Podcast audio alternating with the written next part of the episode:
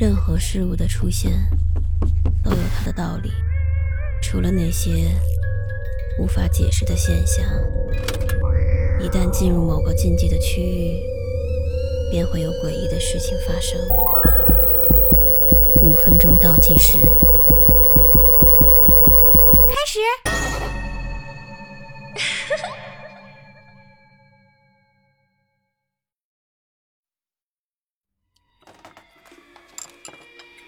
吃过晚饭，爷爷拉着我进了书房，神神秘秘的说要告诉我一件不得了的事儿。我家住在五楼，楼下有个居民健身活动区，还有一个篮球场供年轻人活动。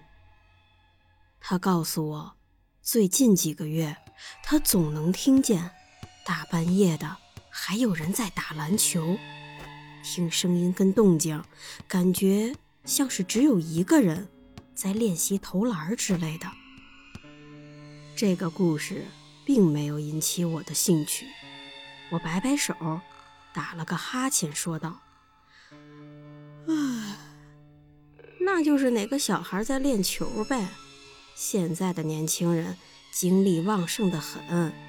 您要是觉得吵，明天我投诉给物业。”晚上让他们把篮球场关了不就行了？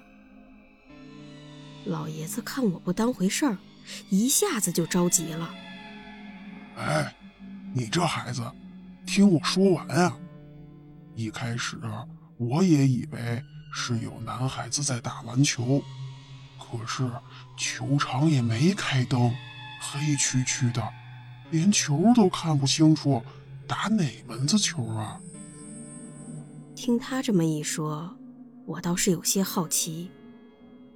对呀，不开灯肯定看不见，难道喜欢摸着黑打？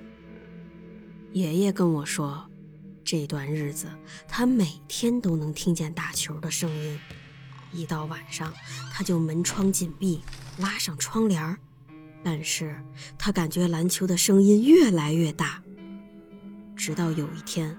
他听见“咚”的一声，像是有什么东西砸到了窗户。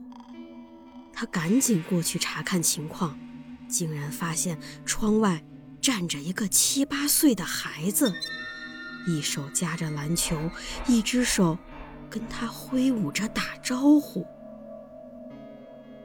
我家住在五楼，是不可能有人站在窗外的。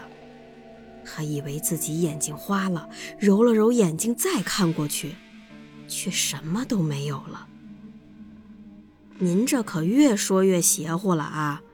小孩还能爬到五楼来，谁能信啊？您是不是老糊涂了？我觉得这根本就不可能。虽然摸黑打球不大正常，也许就是个巧合。但是，一个小孩站在五楼的窗户外面，这种情况我是怎么也不会相信的。一定是老头记性不好，把各种电视剧的情节揉在一起，给弄混了。我没有把这件事看得很重，玩了一会儿游戏，便洗漱准备睡觉了。然而，就在我刚要睡着的时候，我却听见了一些奇怪的声音。我打开了灯，却发现有一个篮球从外面滚了进来。